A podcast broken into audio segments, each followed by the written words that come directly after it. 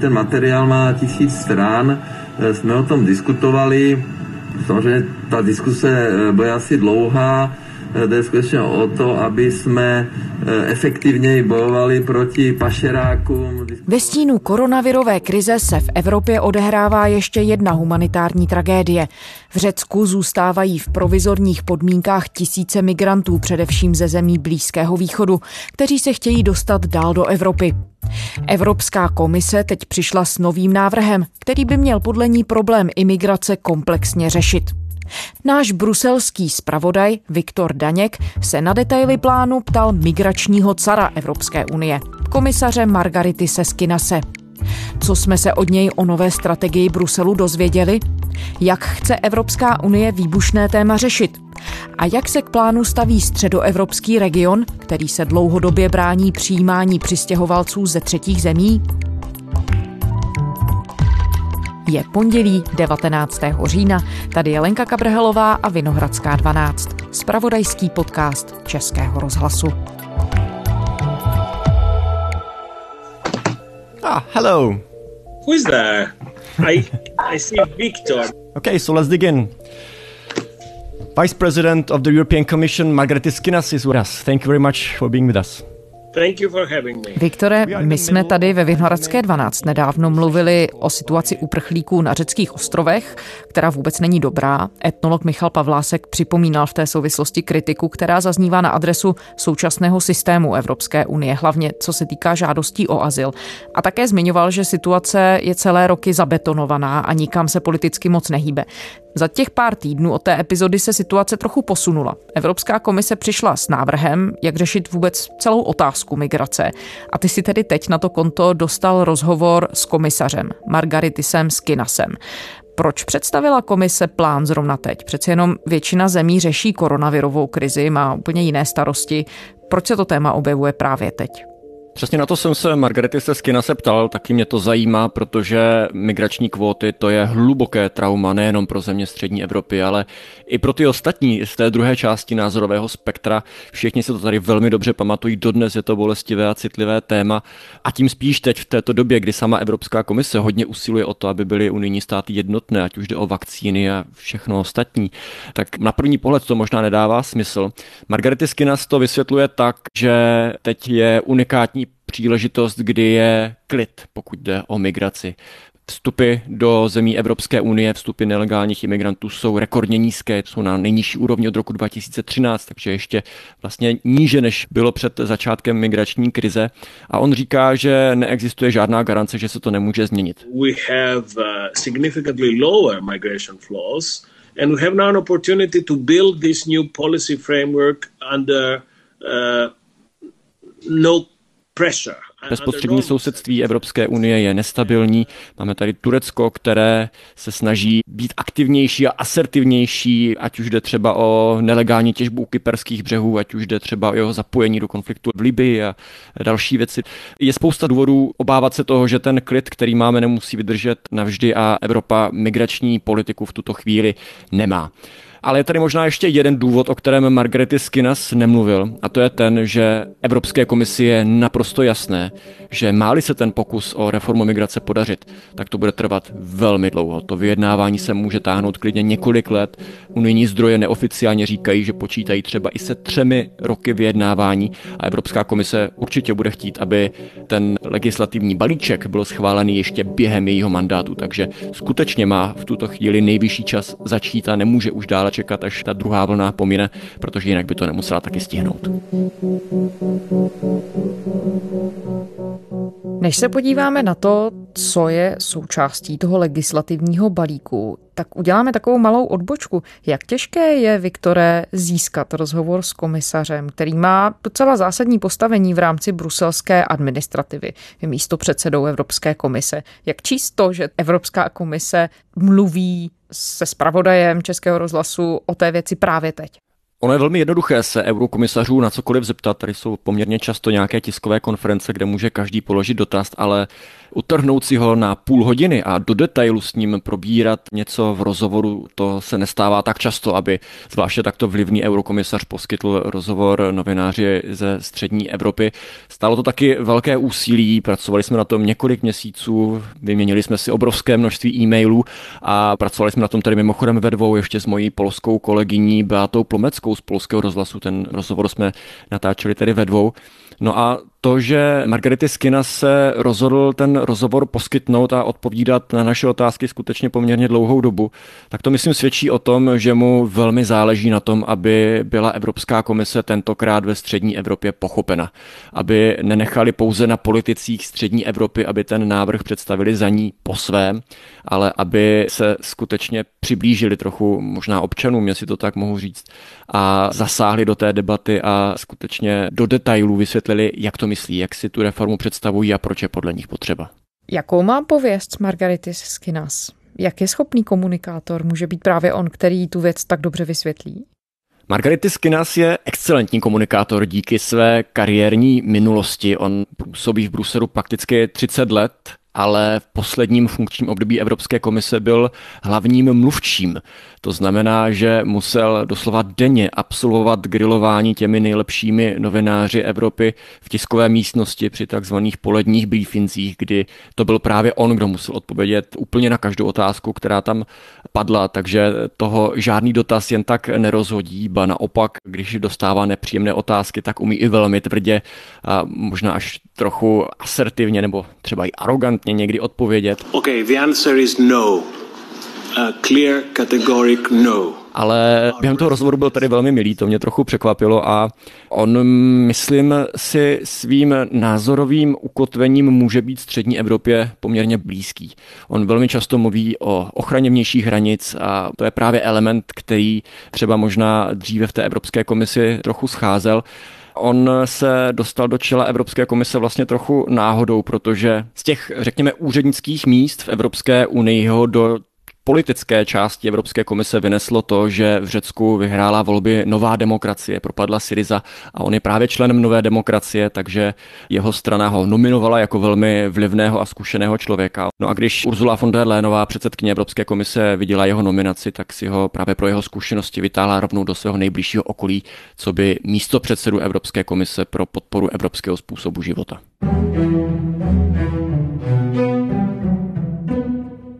Pojďme tedy vysvětlit, co v tom návrhu je, jak návrh imigrační politiky Evropské komise vypadá.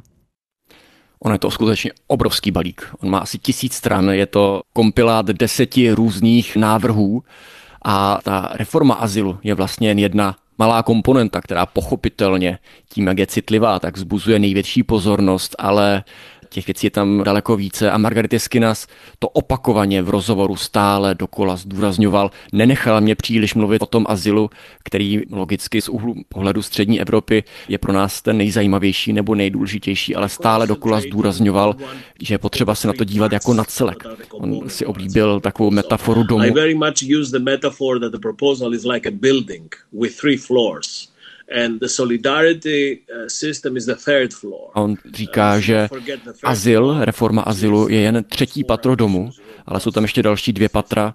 To první to je ochrana vnějších hranic, vztahy s zeměmi v blízkém okolí Evropské unie. Druhé patro to jsou nové procedury, nová screeningová procedura, povinná pro všechny příchozí, která tady dosud nebyla. A teprve to třetí patro. A žádný dům nemůže mít třetí patro bez těch předchozích patr, bez prvního, druhého patra. Tak teprve to třetí patro je reforma azylu, která nemůže existovat bez těch předchozích. No, když říká, že to má tisíc stránek, dá se to vůbec prostudovat ten návrh a dá se z toho destilovat, co bude ta hlavní změna? Je to příšerný, já jsem kvůli tomu strávil obrovské množství různých schůzek, kde jsem se snažil do toho proniknout s těmi lidmi, kteří tomu právě rozumí, ale je tam několik skutečně klíčových bodů, na kterých ta reforma stojí. Možná si to můžeme představit tak, že bychom si mohli popsat tu proceduru, jak to vypadá, kdyby podle toho návrhu přišel migrant do Evropy. To první, co se pro něj změní, je už v bodě vstupu, už na hranici, by ho právě měla potkat ta nová pětidenní screeningová procedura, což je něco, co dosud není.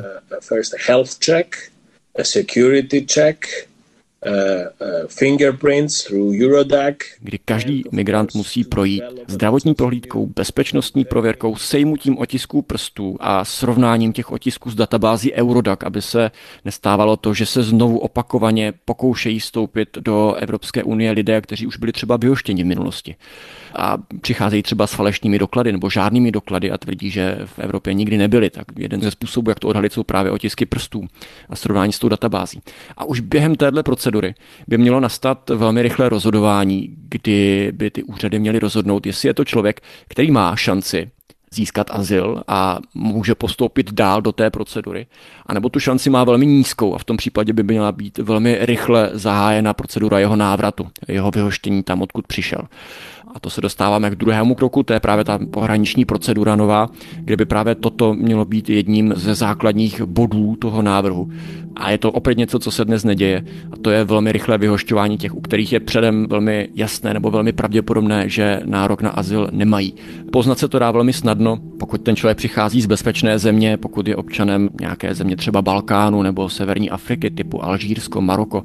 To jsou všechny státy, které jsou z pohledu Evropské unie bezpečné a takový lidé zkrátka mají téměř nulovou šanci azyl získat. Takže ti by měli rovnou spadnout do té procedury vyhošťování a vůbec by neměli zatěžovat systém těch následných třeba relokací. No ale pokud ten člověk by případně mohl mít nárok na relokací, tak se opět posuneme dál. V té další fázi by potom měla nastat jeho případná relokace, aby se nestávalo to, že se ti lidé zhlukují někde na hranicích v nějakých táborech a jsou tam celé měsíce nebo roky. Margarety Skina v tom rozhovoru říkal, že to je největší problém dneška, že ty lidi jsou na jednom místě a nemůžou se hnout to, jak si to představuje on, je, že lidé budou neustále v pohybu. Ať už dopředu, ti, kteří mají šanci azyl, anebo dozadu, ti, kteří tu šanci nemají. A je to velmi jasné, že by měl následovat návrat. No a ti, kteří tu šanci mají, ti budou relokováni do některého z jiných unijních států, ale jenom těch, kteří o to mají zájem. No a ti, kteří tu šanci nemají, tak jejich návraty by měly organizovat státy, jako třeba Česko, které se na povinných relokacích podílet nechtějí. Ten návrh operuje s takzvanými readmisemi nebo readmisními dohodami. Co to, Viktore, je? Readmise je vlastně velmi starý element reformy azylu nebo migrační politiky a je to, řekl bych, i jedna ze slabin toho návrhu, protože o uzavírání readmisních dohod se Evropská unie snaží se zeměmi ve svém sousedství nebo i ostatními státy už poměrně dlouho a není v tom příliš úspěšná ale Margarity Skina si právě představuje, že to bude jeden z klíčových komponentů toho návrhu. Ty readmisní dohody totiž umožňují velmi rychle urychlovat návraty. Na základě nich je možné ty lidi v podstatě téměř obratem posílat do země jejich původu nebo první bezpečné země, odkud přišli podle toho, jak je ta readmisní dohoda postavená a ty v tuto chvíli chybí. A to, co by Evropská komise měla vysvětlit, nebo co od ní některé státy, zejména střední Evropy, chtějí vysvětlit, je to, jak se jí podaří posunout se v uzavírání readmisních dohod, protože zatím se jí to příliš nedařilo, ale teď si komise představuje, že ta budoucnost migrační politiky bude na nich v podstatě do velké míry postavená, že se bude výrazně více dařit dělat návraty než do posud. No, v roce 2016, jak víme, zbudili vlnu vášní povinné kvóty, které udávaly, kolik migrantů mají jednotlivé státy Evropy Evropské unie převzít. Vzhledem k tomu, co si teď právě říkal, tak jsou to propojené věci, nebo jsou tedy vlastně vůbec tyhle úvahy zapracované do toho nejnovějšího návrhu? Jsou i nejsou. Migrační kvóty, to je asi z českého pohledu ta nejpřelomovější věc na celém návrhu, protože z toho návrhu vypadly, zdá se, že definitivně povinné kvóty. Ta myšlenka, že by každý stát měl nějakým způsobem relokovat žadatele o azyl, že by měl relokovat uprchlíky, to je potřeba zdůraznit, protože kvóty byly vždy jen o uprchlících, kteří mají skutečně právo na azyl nebo vysokou šanci ten azyl získat. Tentokrát chce dát Evropská komise všem státům na výběr říká, že se musí každý nějakým způsobem zapojit do toho řešení a pokud některý stát uprchlíky relokovat nechce, pak má na výběr, že bude pomáhat s vyhošťováním těch migrantů, kteří právo na azyl nemají nebo mají velmi nízkou šanci, že by ho mohli získat. A i tím by mohli pomoci uvolnit tlak na státy jihu Evropy, jako je Řecko a Itálie a další, které mají přetížený ten úřední aparát, mají ho zahlcený zkrátka těmi žádostmi. To ostatně Margarety Skinas několikrát v tom rozhovoru zdůraznil, že je potřeba uvolnit ten tlak na země jihu Evropy. Ale ty kvóty v nějaké formě tam zkrátka musí být. A kdo v Česku říká, že reforma migrační politiky Evropské unie může existovat bez nějakého relokačního mechanismu, tak ten absolutně nepochopil jádro toho problému. Protože celou dobu jde jenom o to, jak ulevit přetíženým zemím na jihu Evropy. Můžeme se bavit o tom, že třeba lépe chránit hranice, ale nikdy se nedokážeme dostat do situace, kdy migrace bude nulová. Vždy budou lidé přicházet do těch zemí, které mají tu smůlu, že jsou zrovna na jihu Evropy. A v současném systému neexistuje žádná legální cesta, jak ti lidé, kteří dojdou do té první hraniční země, jak se mohou dostat do té Evropy dále. Oni chtějí třeba do Německa, které o ně má třeba i zájem, ale legálně se tam nemohou dostat. A pokud dostane nějaká krize, jako se to stalo v roce 2015, a ty země jihu Evropy se dostanou do situace, kdy si s tím nedokážou už vědět rady a budou zahlcené, Nezbyde jim nic jiného, pokud neexistuje legální cesta, než znovu otevřít ty vnitřní hranice a bude se opakovat to tež, co se dělo tehdy, kdy se státy v panice toho, co se děje, rozhodnou uzavírat vnitřní hranice a to je právě to, čemu se snaží Evropská komise zabránit. Čili reforma azylu ve skutečnosti není nic jiného, než pokus, jak chránit vnitřní hranice Evropské unie, aby státy nebyly nucené uzavírat v časech krize. No a když tedy Andrej Babiš, premiér a předseda ANO, říká, že relokace a povinné kvóty, že jsou z jeho pohledu nemožné, tak jakým způsobem to tedy jde dohromady s tím novým návrhem? Brání se něčemu, co tam je zakotveno, nebo je to už úplně mimo debatu? Premiér Andrej Babiš do Bruselu přijel na schůzku s Urzulou von der Leyenovou v podstatě hned druhý den po tom, co Evropská komise ten tisícistránkový návrh představila a z toho, jak vystupoval, bylo vidět, že si ten návrh příliš neprostudoval, protože kritizoval věci, které tam vůbec nejsou. Já jsem řekl, že je to nesmyslné, že my přijímat migranty nebudeme, proto je vlastně nemůžeme vlastně repatriovat. Jako... Například říkal, že mu nedává smysl ta možnost pro státy jako Česko, které by se nepodílely na povinných relokacích uprchlíků a mohli by místo toho vyhošťovat migranty bez práva na azyl. On říkal, jak můžeme vyhošťovat migranty bez práva na azyl, no to by se nemuseli přece přijmout a potom je vyhostíme. A to tam není. Ten návrh je postavený na tom, že by státy dělali takzvanou patronaci nad návraty. To znamená, že by povzdálí v podstatě, kdy ten migrant zůstává stále na hranici, kde ho ta procedura už zachytila, tak povzdálí si zjistí jeho totožnost a tomu státu, jako je třeba Řecko, pomůže tím, že bude vyjednávat se zemí původu o tom, aby si ho převzala zpátky, že zajistí logistiku, že to také zaplatí, ten návrat, ale neznamená to nutně, že si ho musí hned převezmout. Ovšem, je tam jeden háček, v tom návrhu je limit. Je tam 8 měsíců, během kterého se to musí tomu dotyčnému státu pomoci a v tom může být kámen úrazu. Ty jsi zmiňoval několik potenciálních slabin toho návrhu. Když se podíváme na to, co mu říkají další větve unijní exekutivy, má tam podporu? Prošel tím kolečkem s jakým výsledkem? Pozitivním nebo negativním nebo váhavým? To se v tuhle chvíli ještě nedá říct, v tuto chvíli je to vše ještě velmi na začátku a ty první reakce jsou takové, že ten návrh v podstatě nikdo vyloženě nestrhal. Margarity Skinas o tom taky mluvil v tom rozhovoru, že je tím mile potěšen a dodává mu to sebe důvěru, že nikdo nemá radost z toho návrhu a je to dobře. To Margarity Skinas přesně takhle řekl, protože kdyby někdo měl z toho návrhu radost, tak by to současně znamenalo, že za tu též věc by Evropskou komisi někdo jiný skritizoval. On řekl, že bolest je rovnoměrně rozložená mezi všechny a je to bolestivá věc, ta reforma azylu, to naprosto bez pochyby. A teď jde jenom o to najít nějakou konstelaci toho návrhu, která by pro všechny mohla být nějakou formou akceptovatelná. Pro země střední Evropy to nejdůležitější, co tam asi je, je, že skončily povinné relokace. Já jsem se na to mimochodem ptal eurokomisařky pro vnitro Ilvy Johanssonové, zda to tak opravdu je a ona řekla, ano, je to tak, povinné relokace skončily. There is no mandatory quotas for relocation in no circumstances. Ovšem kamenem úrazu je to, co jsem už říkal, to je ten patronát nad návraty. Tam je spousta nevyřešených otázek, jak by to fungovalo. Ten limit 8 měsíců v důsledku neznamená nic jiného, než že pokud se státu nepodaří toho migranta během těch 8 měsíců vyhostit, bude ho muset přesunout na své území do nějakého svého zařízení a o to vyhošťování se pokoušet i nadále ze svého území, což může být politicky strašně obtížné, zejména třeba ve střední Evropě, toto nějakým způsobem vysvětlit. Evropská komise říká, ale vždyť vy jste nechtěli přijímat uprchlíky, nechtěli jste, aby vám přicházeli lidé, které musíte potom integrovat do společnosti a to je něco jiného. Přesto je to, myslím, velmi politicky citlivá věc. Ale pokud je třeba, když se ptala ještě na další instituce Evropský parlament, tak Ursula von der Leyenová si to stanovila vlastně jako jednu ze svých priorit, dokončit tu dlouho odkládanou, dlouho zablokovanou reformu migrační politiky. Dosavadní systém nefunguje. Nabízíme dnes nový začátek, ve kterém chceme zohlednit různé zájmy států.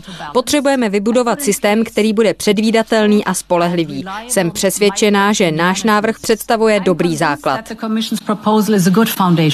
Europoslancům to slíbila, mluvila o tom i ve svém prvním projevu projevu o stavu Unie před europoslanci a tohle je něco, na čem Evropském parlamentu už roky velmi dlouho záleží a zároveň něco, co Evropský parlament názorově rozděluje od unijních zemí.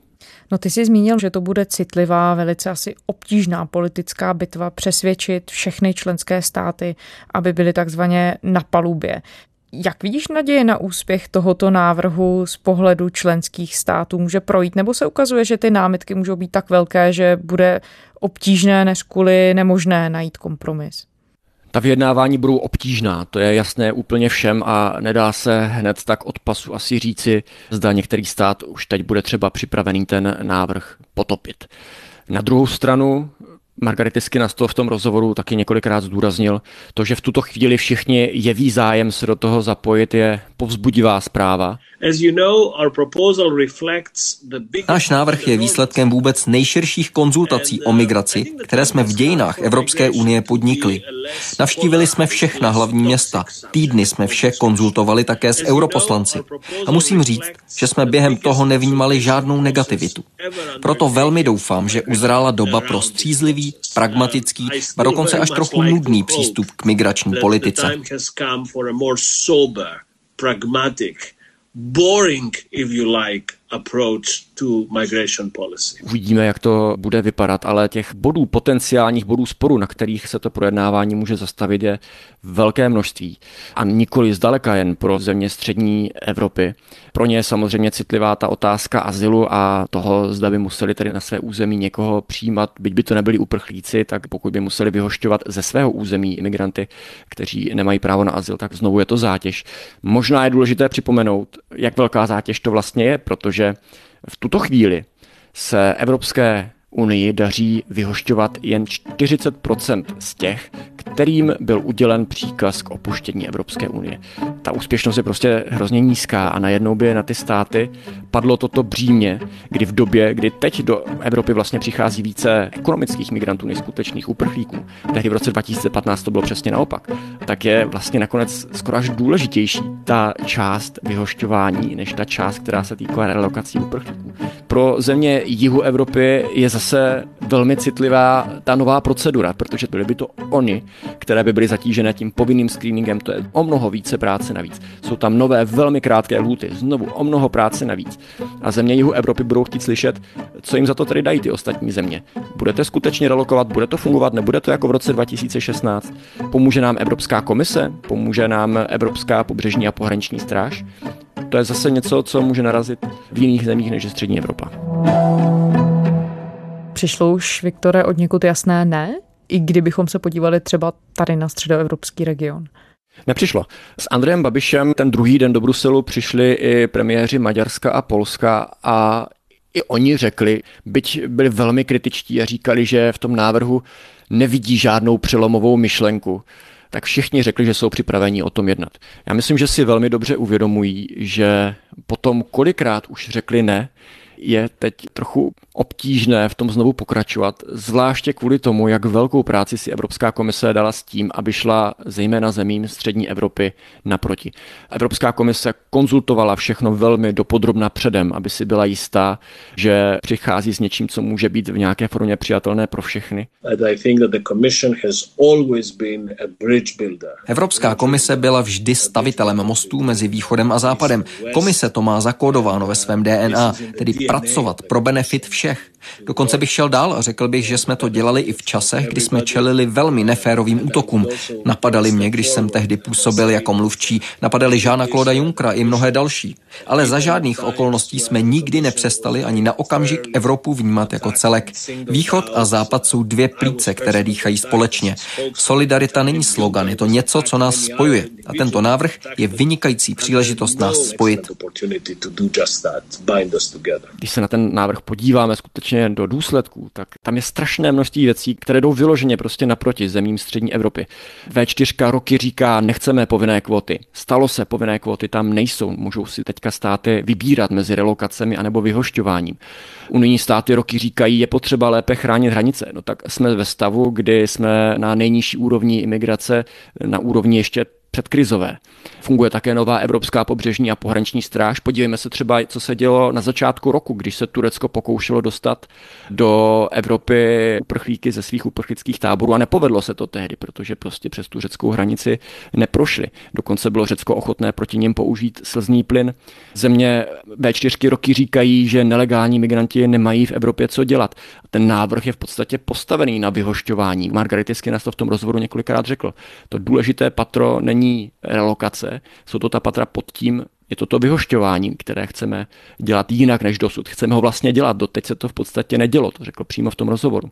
Takže já myslím, že pokud v tom všem Evropská komise v podstatě vyslyší argumenty V4 a V4 by znovu řekla, že ne, tak myslím, že státy jako Česko si budou velmi zahrávat se svou důvěryhodností. Těžko potom by je mohl brát někdo vážně, když předkládají argumenty, druhá strana je vyslyší a oni znovu řeknou, že ne. V tuto chvíli v podstatě V4 nemá žádnou alternativu toho, jak by teda ta reforma azylu mohla vypadat.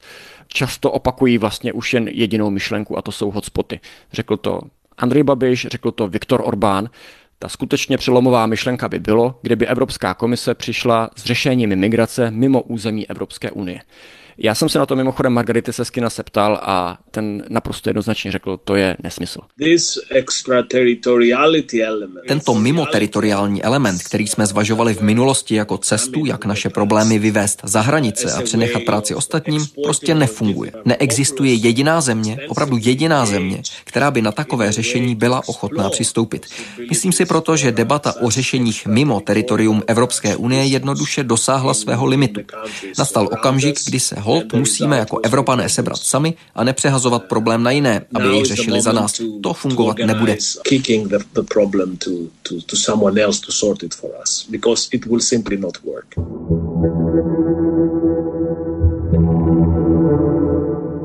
Viktore, dá se říct, když se díváš na argumentaci, která přichází ze střední Evropy, ze zemí V4, kam se ta debata o uprchlících a ekonomických migrantech posunula od dob největší krize v roce 2015? Posunula se vůbec někam nebo zaznívají stále ty samé argumenty? Posunula se obrovským způsobem. V podstatě se otočila o 180 stupňů. Já jsem zmínil to, jak se zachovalo Řecko v době, kdy bylo teď začátkem roku pod tím velkým tlakem a nepovolilo. Uprchlíci prostě tehdy v nějaké masové míře se nedostali z Turecka přes tu řeckou hranici. Ursula von der Leyenová, předsedkyně Evropské komise, cestovala na řeckou hranici a spolu s řeckým premiérem tam děkovala Řecku za to, že tu hranici drží a nazvala Řecko, pokud si dobře pamatuju, štítem Evropy.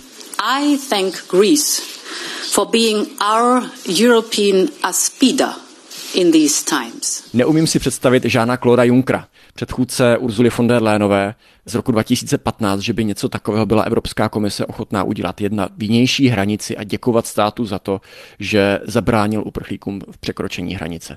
Myslím si, že ta debata se naprosto otočila. Střední Evropě se skutečně podařilo posunout tu debatu směrem k vnějším hranicím, k tomu, že to je skutečně něco, na čem by měla Evropská komise pracovat prioritně, přednostně předtím, než bude řešit azyl. Vlastně to trochu past na země střední Evropy, které neustále říkali, jsou důležité ty návraty, státy jako Řecko to neumějí. No a teď to najednou bude na zemích jako Česku, aby předvedli vlastně tomu Řecku, jak se to má s těmi návraty dělat. Takže o to složitější situace to pro ně vlastně možná do té pasti nebudou chtít se nechat vlákat. Na druhou stranu v tom návrhu je skutečně množství věcí, které můžou být kamenem úrazu. Margarety Skinas v tom rozhovoru neustále opakoval, že je potřeba se na to dívat jako na celek. V podstatě nepřipustil se mnou debatu o těch jednotlivých detailech. Vždycky říkal, je to celý dům, musí to fungovat společně, jsou to komponenty, které do sebe zapadnou a jen tak to může fungovat. Na druhou stranu ďábel je vždycky skrytý v detailu. Pro střední Evropu jsou to třeba ty návraty.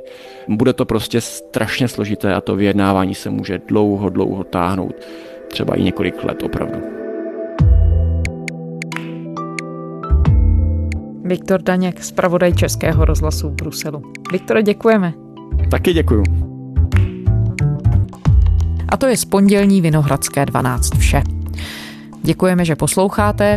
Kdykoliv se za námi můžete vrátit na stránky zpravodajského serveru iRozhlas.cz a také do všech podcastových aplikací. Psát nám můžete na adresu vinohradská12 savináč rozhlas.cz. A pokud posloucháte rádi, ještě pořád můžete hlasovat v anketě Křišťálová lupa v kategorii Nejlepší podcast. Děkujeme za podporu. To byla Lenka Kabrhelová. Těším se zítra.